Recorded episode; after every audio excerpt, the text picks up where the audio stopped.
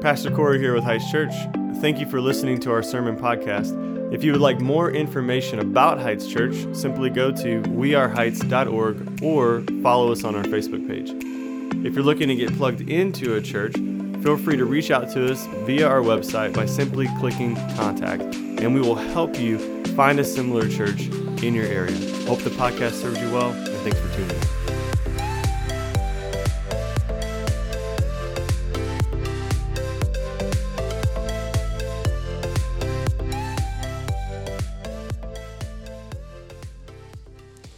Morning, church. Morning. Happy to be here uh, with you. Those of you who are tuning in online, thanks so much for uh, tuning in online. Like uh, David said, my name is Corey, one of the pastors on staff. I get to be your uh, teaching pastor uh, for today. Very excited to get into uh, Psalm 119. If you're just tuning in for the first time or gathering with us for the first time, since the year started, we kicked off a series in the Psalms just called Are You Listening?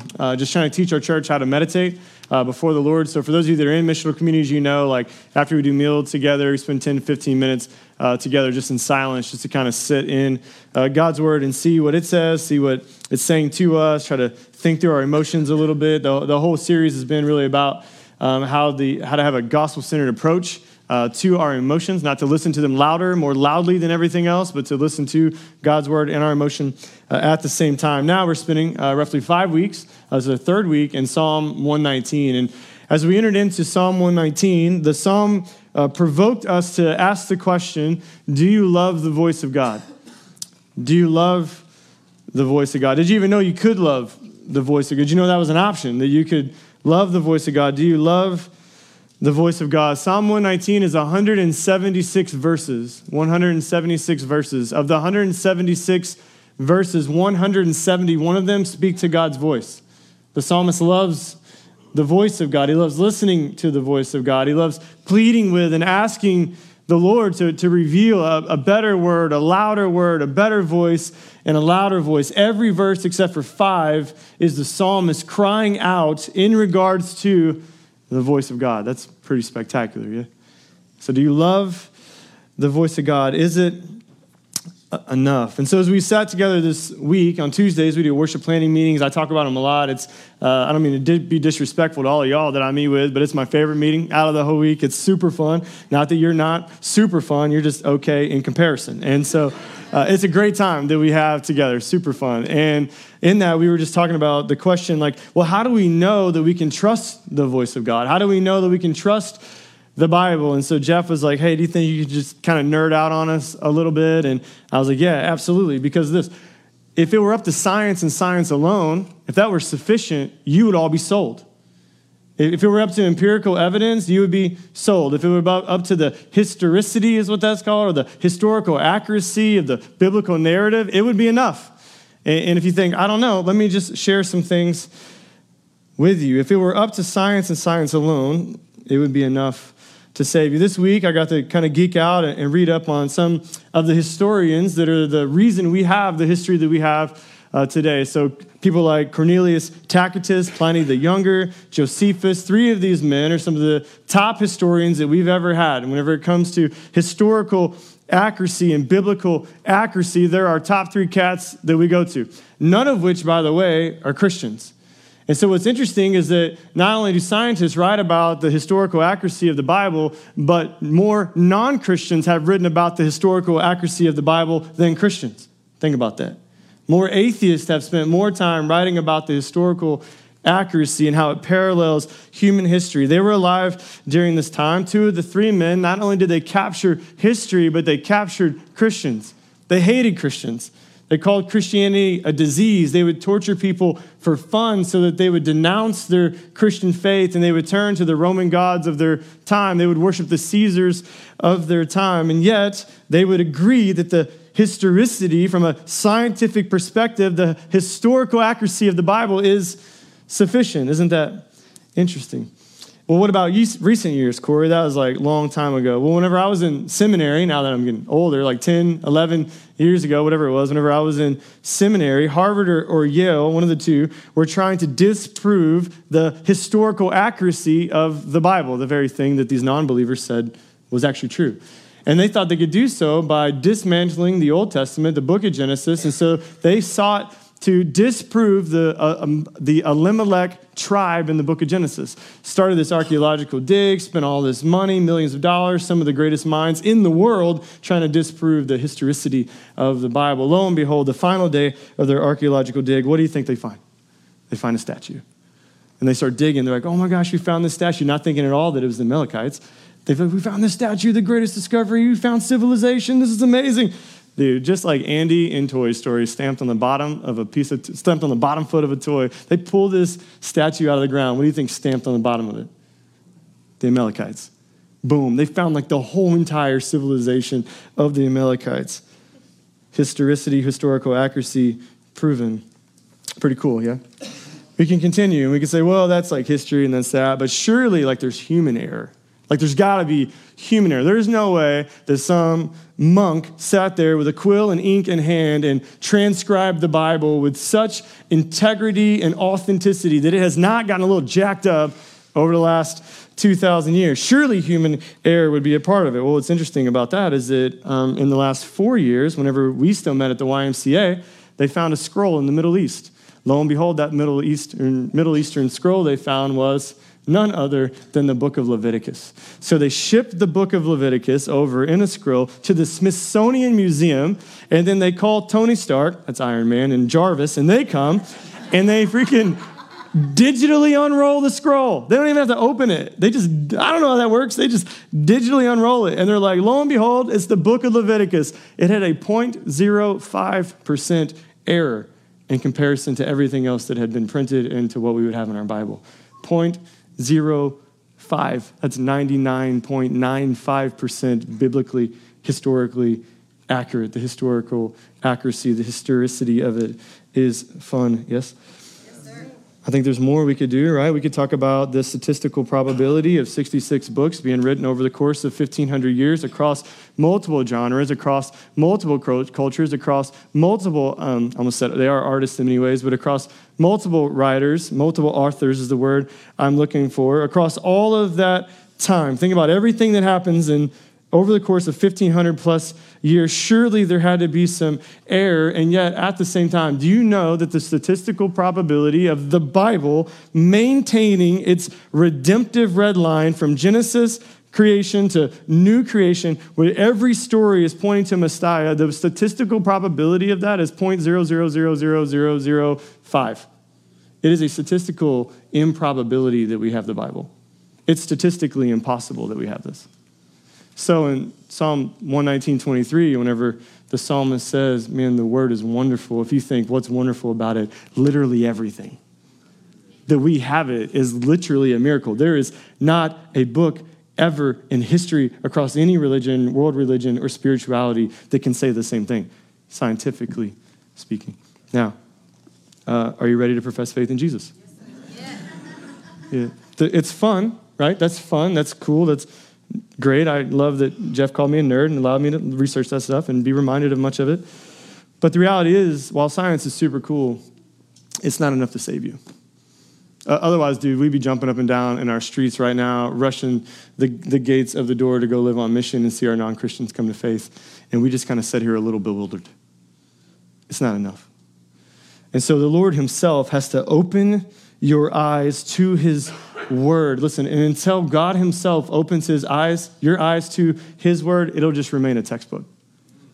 It'll, it'll remain a list of do's and don'ts, black and white test, textbook for you to engage in. The Lord Himself has to open your eyes. Big idea is this the Master's word reveals a servant's heart. It reveals and exposes our heart, but it most certainly reveals and exposes the heart of Jesus, the ultimate master, the ultimate servant. Three points to help get the point across the master's generosity. Point one, point two, the servant's heart. And then point three, check this out. People pay good money for this the secret to life. Come on now. Come on, somebody. Let's go. I couldn't think of anything better. And so, secret to life. Fun game. If you want to come up with a different way to word the third point, go for it. Give it to me afterwards. Let's start with master's generosity. When you're ready.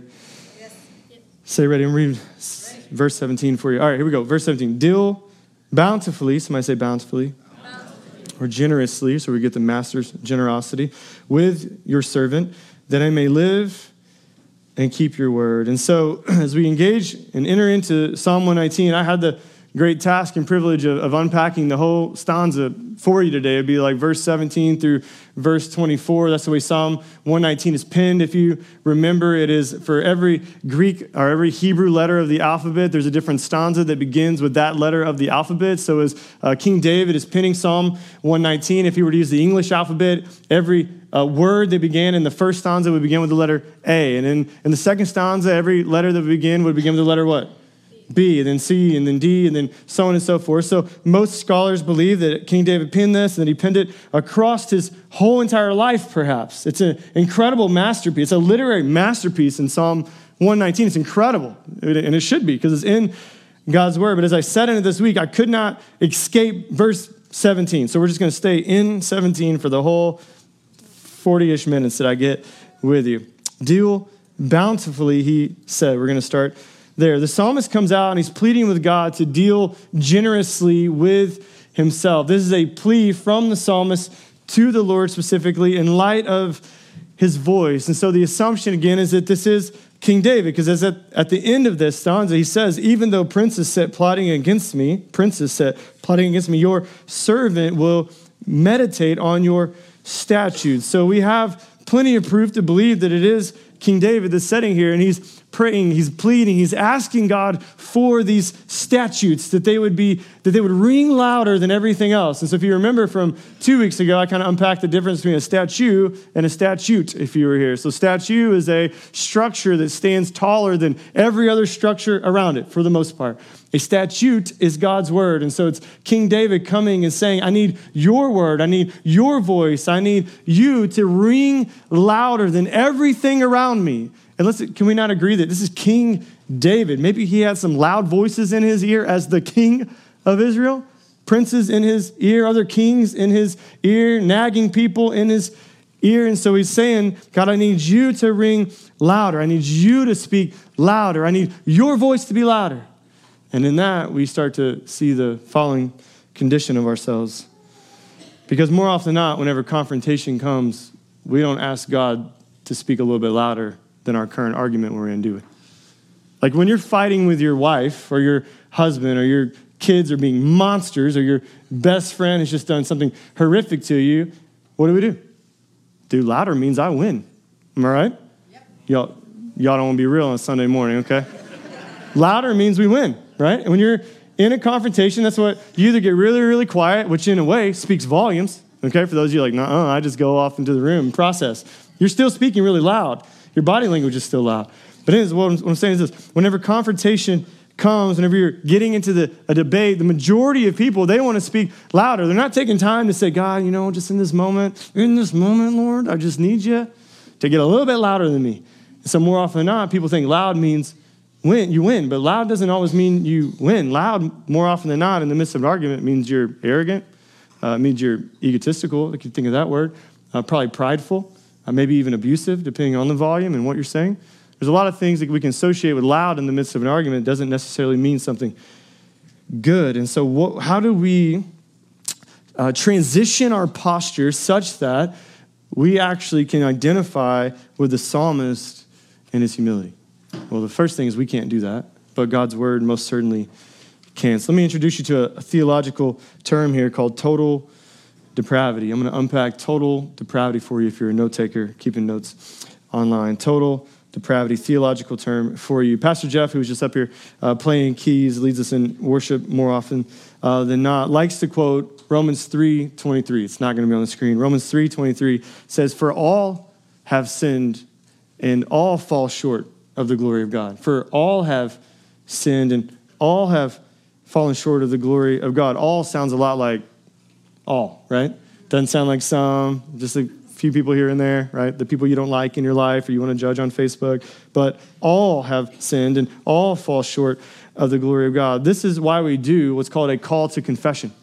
So every week in our liturgy is what it's called up here. We take you through a call to confession. Jess just led us through one in light of this beautiful woman she got to talk to in New York and the reality that a pastor is not preaching the word, right? Calling us to look, do we enter into the word as well, right? If you don't address the reality that you are fallen, that, that, that you are born into and under the curse of slave uh, being a slave to sin, you're never going to understand the gospel. And so total depravity is just that that we have done nothing to deserve this, but we have been born un, into and under the curse of Adam and Eve. That whenever they rebelled against God the Father, they're in perfect relationship with Him. When they rebel against God the Father, sin begins to infiltrate every single thing that we know in the cosmos. Think about it. Everything that you interact with on a daily basis is dying. Yes or no?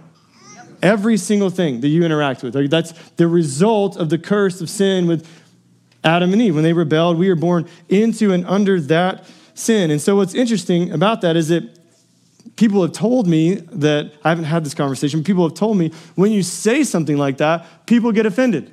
But how can you get offended by that? I literally just said, You did nothing. You done nothing to be born into and under this curse. And so let me just address that. If you feel offended by that, you have done nothing and you've been born into and under the curse of sin, it actually reveals a sense of pride and arrogance right? I didn't say anything about you. I'm saying what Adam and Eve did have led to a curse that we have been born into and under. You still tracking with me? Okay, and so the reality is then we have to talk about sin and the things that keep us separated from Jesus, or else you don't have a need for Jesus. This is why we do a call to confession to remind us oh, yes, I, I do experience, I have been born under that sin. I might have some things together. I'm not saying you're not moral. I'm not saying you didn't pay your taxes this year, although you're about to find out if you didn't pay your taxes this year. I'm not saying there's anything negative against you. What I'm saying is we're all a little jacked up. And it has to do with Adam and Eve being born into and under this curse. And so if we don't talk about it, you don't have a need for Jesus. There's no reason to be here. Just go be Buddhist. Right? If you don't need to call yourself a Christian, if you're not going to talk about the whole entire aspect, all aspects of the gospel, just go be something else. Right? Yeah. I'm not being mean. I'm just saying that's that is what separates us from everyone else.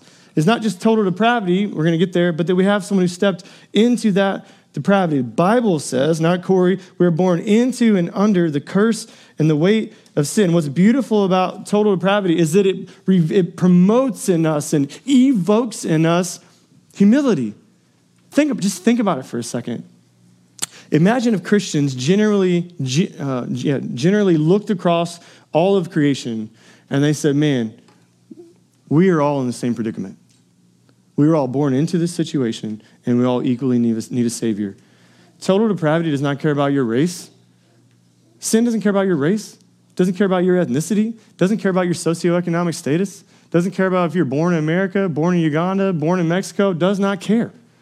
And so total depravity, in effect, then breeds in us a level of humility where we can look across the room or across the table from one another or look at something happening on the news and go, dang, we're not that different. Turns out you're just as messy as I am. Are you still tracking?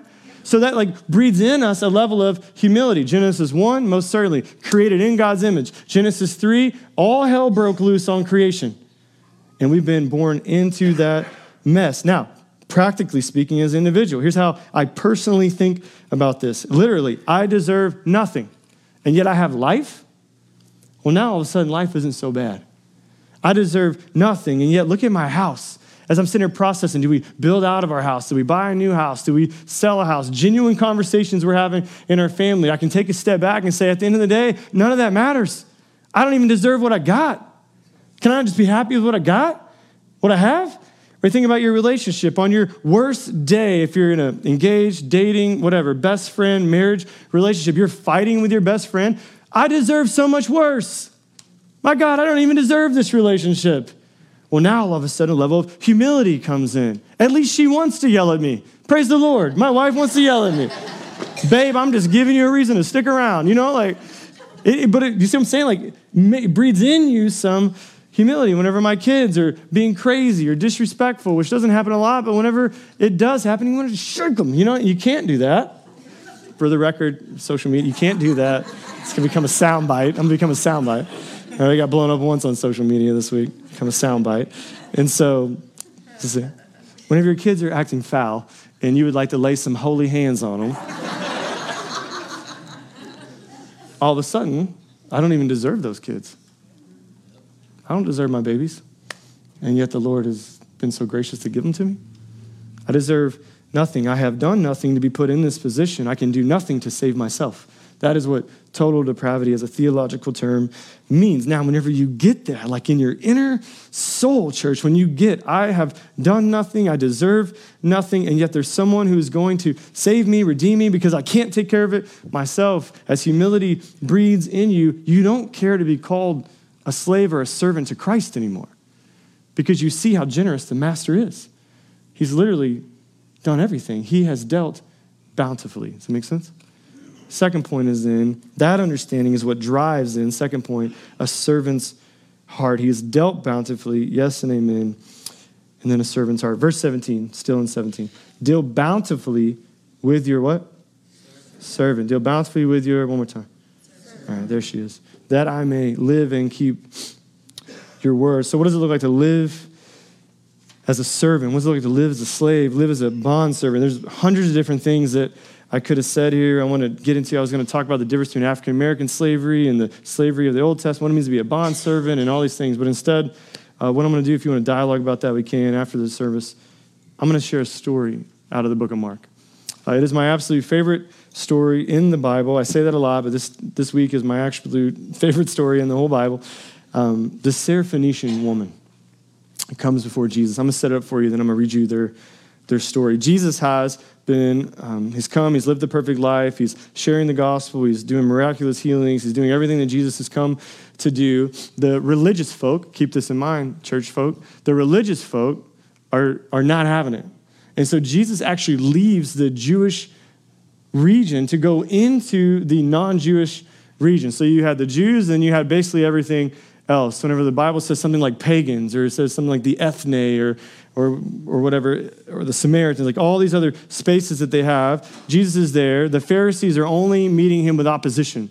They're the ones that are going to end up killing him, by the way. The religious folk killed Jesus. Keep that in mind. And so he leaves that region and then he goes into this region where this woman, this pagan is, this non Jew, non God fearing woman, as far as we can tell until this moment, lives. Now, this is important to note because in their culture, okay, listen up in their culture, women were not allowed to talk to men in public anyway.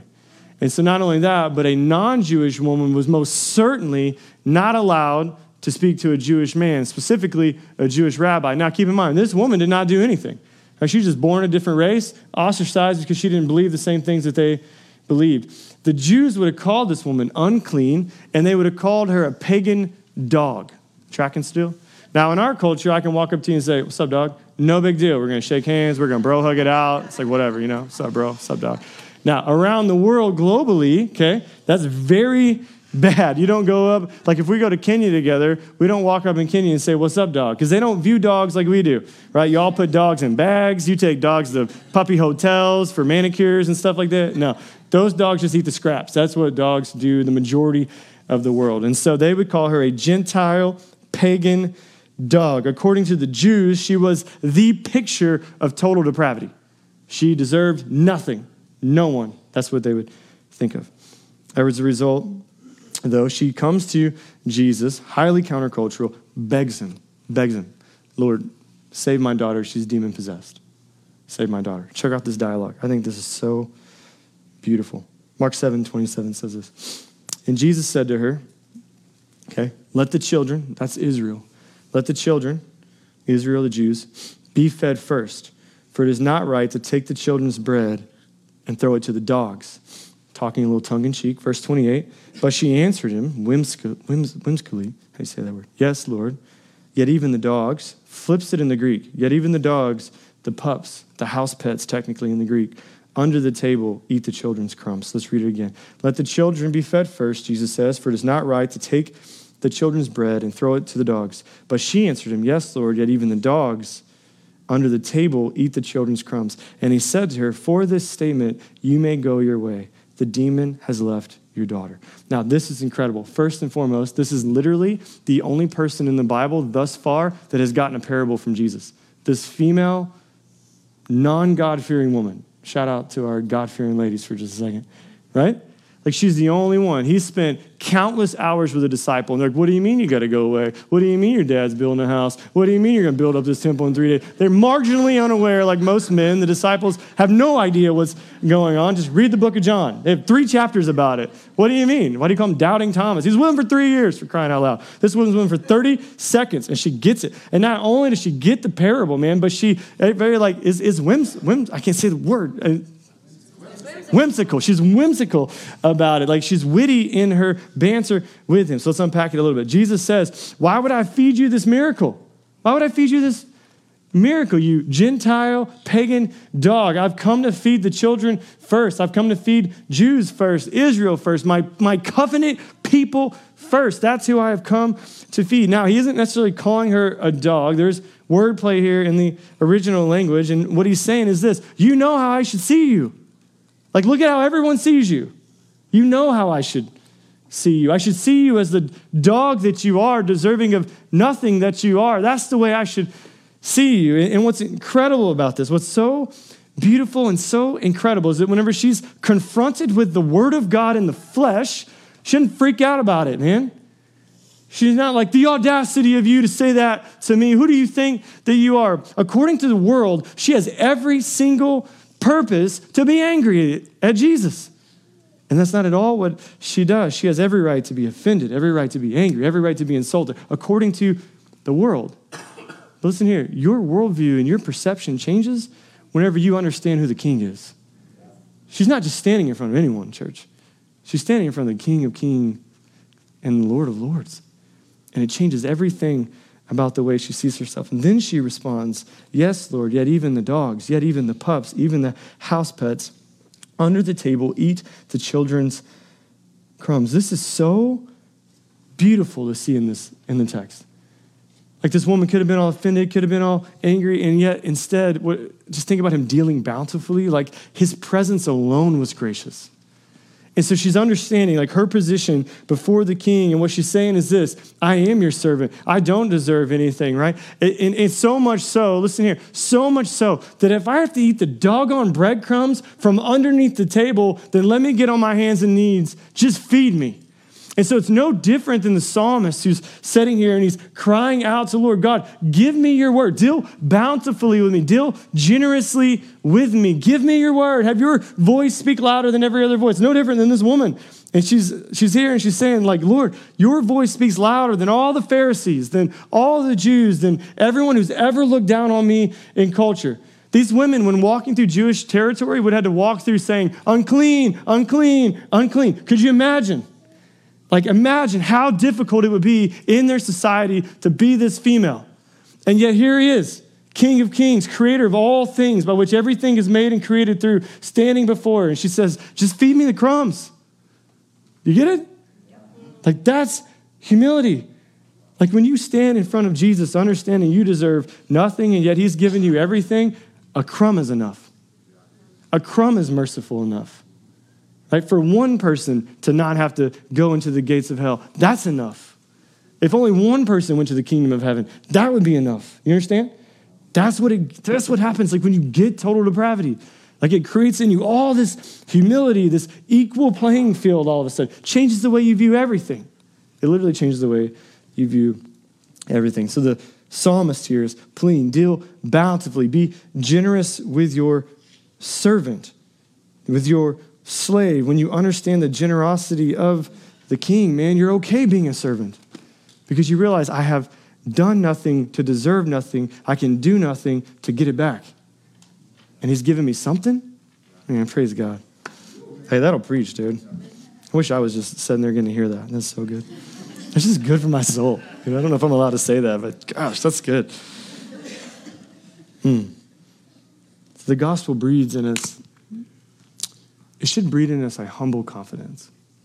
That's what you see there. I am a servant, and also I get to make request. I'm a servant, but I get to go into the throne room with my master and make request. And they're not prideful and arrogant and egotistical because you're just asking for more of him.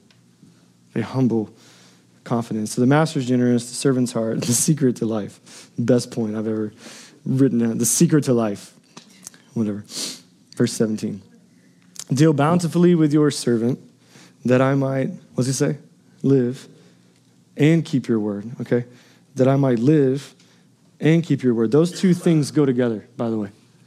That I might live and keep your word. Now, now what, he doesn't saying here is deal bountifully with your servant that I might enter into your word in desperate times of need whenever I've spent little to no time with you because I don't actually care about being in a relationship with you until things pop off negatively in my relationship or my family or with my kids or with my vocation. Then I feel all ridden with shame and doubt and frustration and I effectively have nowhere else to go and finally turn to you. That's not what he says. That's a lot. That's not what he says.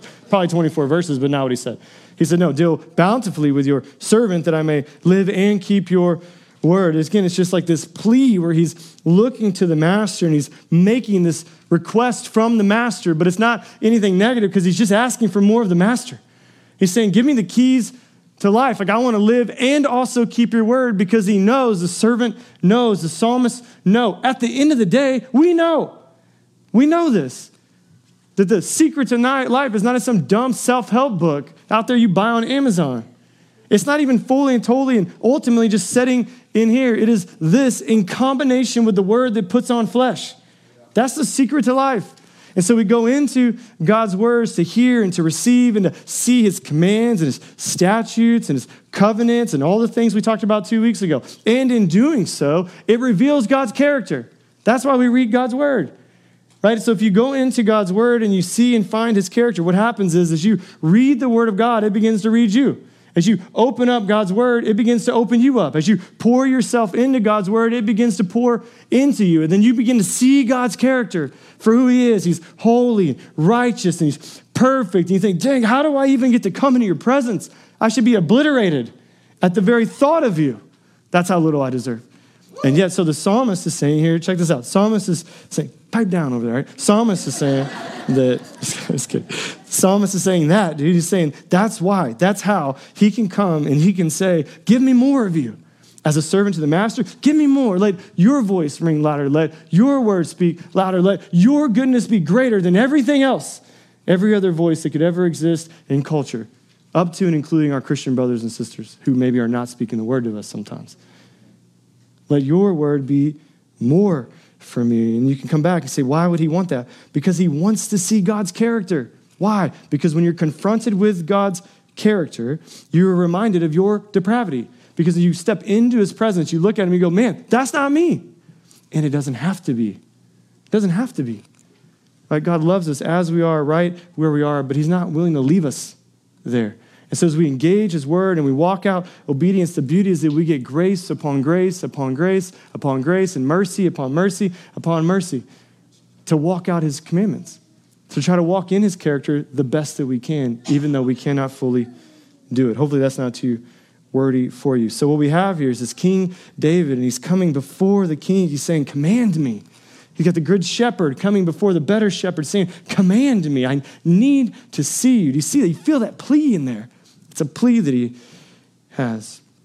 The reality is, I can start a sermon off telling you about all the cool scientific truths of the Bible, but until the Lord Himself opens up your eyes to see Him in that way, this remains a textbook.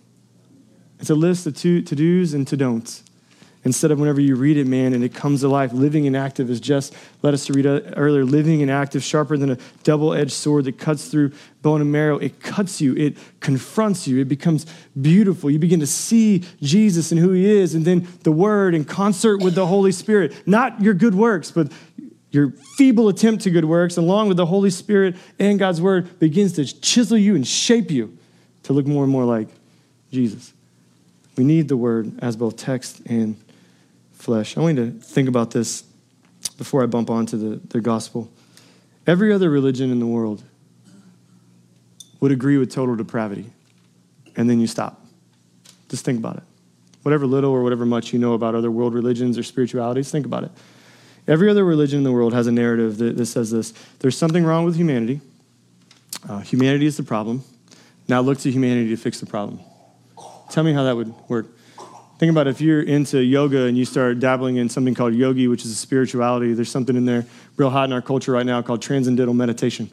And what they want you to do is they want you to set, practice a certain breathing pattern to clear your mind. They want you to clear your mind. Biblical Christianity is the only thing that doesn't want you to clear your mind, but fill your mind with more of who God is and more of his character, more of his righteousness, and more of his grace, and more of his mercy. Turns out, whenever you leave that transcendental session, you go in at 205, you come out at 230, all the problems still exist. There's, they're still there. When you think about Buddhism, you think about anything else, you think about Islam and the law, much of their Bible reflects our Bible. Do you know what the primary difference is in the early stages of the Quran and the Old Testament? They leave out, listen to this, they leave out anything that paints the patriarchs in a bad light Abraham, Isaac, Jacob. Anything that makes them look bad, they don't put into there. They try to remove total depravity while saying at the same time, humanity has an issue. Humanity is the issue. You need to save yourself. Make sure you pray. Make sure you do this. Make sure you do that. They would agree with total depravity, but there is no Savior. You still tracking? Am I talking too fast? You still tracking with me? Like biblical Christianity is the only world religion, literally. Literally. That says humanity is the issue. Humanity has an issue. And someone's going to come from outside of that system and fix it. And his name is Jesus. And we have that Jesus. And he comes and he walks the perfect life that we most certainly cannot walk. He lives um, an incredible life faithfully to the Father. He dies the death that we deserve to die because of total depravity on the cross, thus removing the curse of sin. He re- removes the effects of sin by dying in our place, buried, resurrects to new life, sends us the Holy Spirit. Why? So that in the midst of our depravity, listen to this, so that in the midst of our depravity, we can be seen as righteous and good before the Father. It's called imputed. He imputes his goodness to us in the midst of our dysfunction and brokenness. You still tracking with me? This is welcome to seminary. This is a good, this is good to know in the back of your mind. We have this Jesus, he's come. Ephesians 2 says this, and then I'll be done. I'll let Paul preach for me. Ephesians 2 says, And you were dead. It's the definition of total depravity. You were dead in your trespasses and sins in which you once walked following the course of this world, following the prince of the power of the air, the spirit that is now at work in the sons of disobedience, among whom we all once lived in the passions of our flesh, not some, but all, carrying out the desires of the body and the mind. And we were by nature children of wrath. Come on, somebody. Like the rest of mankind. Paul does not excuse anyone from that, church. Just like Romans 3:23 does not excuse anyone. All have sinned and all have fallen short. So also the apostle Paul here wrote Bible, right? He's saying that this is just who we are apart from Christ. This is what we do. We fall prey to culture. We fall prey to the world. We fall prey to sin in the flesh. Like, think this is Apostle Paul, right? Who, man, he nails it whenever he says, I cannot stop doing the things I hate doing, and I can't start doing the things I love to do. Is that anyone else's biography in here or what? Right? Like, Gosh, he nails it. I'm like, that's me. I can't stop doing the very things that I hate to do that actually make me a sinner. And at the same time, I can't pick up the things that would make me righteous. I'm stuck. I feel like I'm stuck. And Paul says, Yeah, you are. That's because of total depravity. There's this war that is raging inside of our chest, man, between the flesh and the spirit. And we know for certain that the spirit through Christ is going to win. But it does not mean there won't be some turmoil while we're here on earth. Doesn't mean bad things won't happen to really, really good people, morally good, great people. Total depravity is affected, affects everything and everyone. Paul gives a great definition for it. He says this, but God, here's your next tattoo, but God, being rich in mercy, right? Because of the great love with which he loved us, even when we were dead in our trespasses, even when we were children of wrath, even when we were sons of disobedience, made us alive together with Christ. By grace, you have been saved. Not by the commandments, not by the laws, not by your morality, not by your good works, not because you picked yourself up one day by your bootstraps and decided to be a good dude. That didn't save you. If you think that's going to save you, try it. And you will feel defeated by 5 p.m. Just try to be really, really good one day. And by 5 o'clock, like, I'm done. Science didn't sell me, that did, okay? That sold me. Dude, by grace you have been saved. Listen here. And then this is so crazy. And raised us up with him and seated us with him in the heavenly places in Christ. Think about this. The master who has everything leaves his kingdom, comes and dwells among us who should be servants, becoming a servant himself, so that he can go to the cross, die, and raise, and invite us into the master's throne room. Think about that. That's what this means. He's raised us up. He didn't just save us, He's actually bringing us up into His kingdom, raised us up with him, seated us with him in the heavenly places in Christ Jesus by nothing we could do. Why would he do that? Here it is. So that in the coming ages, he might show, he might show the immeasurable riches of his grace and kindness towards us in Christ Jesus. The master becomes a servant so that we, who are servants, although we act like masters, can actually be given everything. All the master's inheritance is given to us in Christ Jesus. Why does he do that? So for millennia, we can just kick back, man, and we can marvel at the grace and the mercy of Jesus Christ. That's why he does it. So that we look out, man, we can look out. See, Corey was a total wretch to Christ. And on my best days and on my worst days, he loved me and you completely unconditionally, regardless of our behaviors. Paul's like, in case y'all are slow and didn't get it, here it is again. For by grace you have been saved through faith. And this is not your own doing. It is the gift of God, not as a result of works, so that no one may boast. Amen and amen. We have done nothing to be put in the position we are in. We can do nothing to get out of that position. The Lord Himself has to open your eyes, church. Science will not be enough. Knowledge will not be enough. Theology will not be enough. Community will not be enough. The Lord Himself. And so if you're here today and you've not yet asked the Lord Himself to open your eyes, to open your ears as to who He is, and who you are in Him, this doesn't even have to make all the sense in the world. If you're not open, ask Him to open your eyes to that. Let me invite you to do that. And if you don't know where to begin, just read the book of Luke. If you're like, Corey, I hear you, and that's, that's all good and well. I don't know where to start. Just read the book of Luke. Let's start there? Let me pray for you, and we'll take communion. Stand, stand up with me. God in heaven, thank you so much for your word. It is good and right, holy, perfect. It is all these things, Lord. I pray, God, and ask that you would. Um, God, I pray right now that actually, you know what? I'm going to exercise the text, Father. So, as a servant, I want to come before you as the master and just ask for more of you uh, for those in the room that are not yet in Christ. According to the Psalms, according to the Syrophoenician woman, God, that's a, that's a good, right kingdom request that I can ask of you, God. And so I want to. So, Lord, I, I pray that you would lead people to faith today uh, that you would open eyes, you would open ears, you would free them from the lie that they have to have it all figured out. They have to be the best parent, the best spouse, the best friend, the best Christian. That's all nonsense according to total depravity. We can't. Uh, there's only one who could go to the cross, and that's why it was you. If it was us, we would have went. And turns out we're all standing here in Collinsville. So, God, we need you uh, to open our eyes and, and open our ears, Lord. Pray and ask that you would do this in the name of Jesus. All God's people said. Every week we take communion together as a family.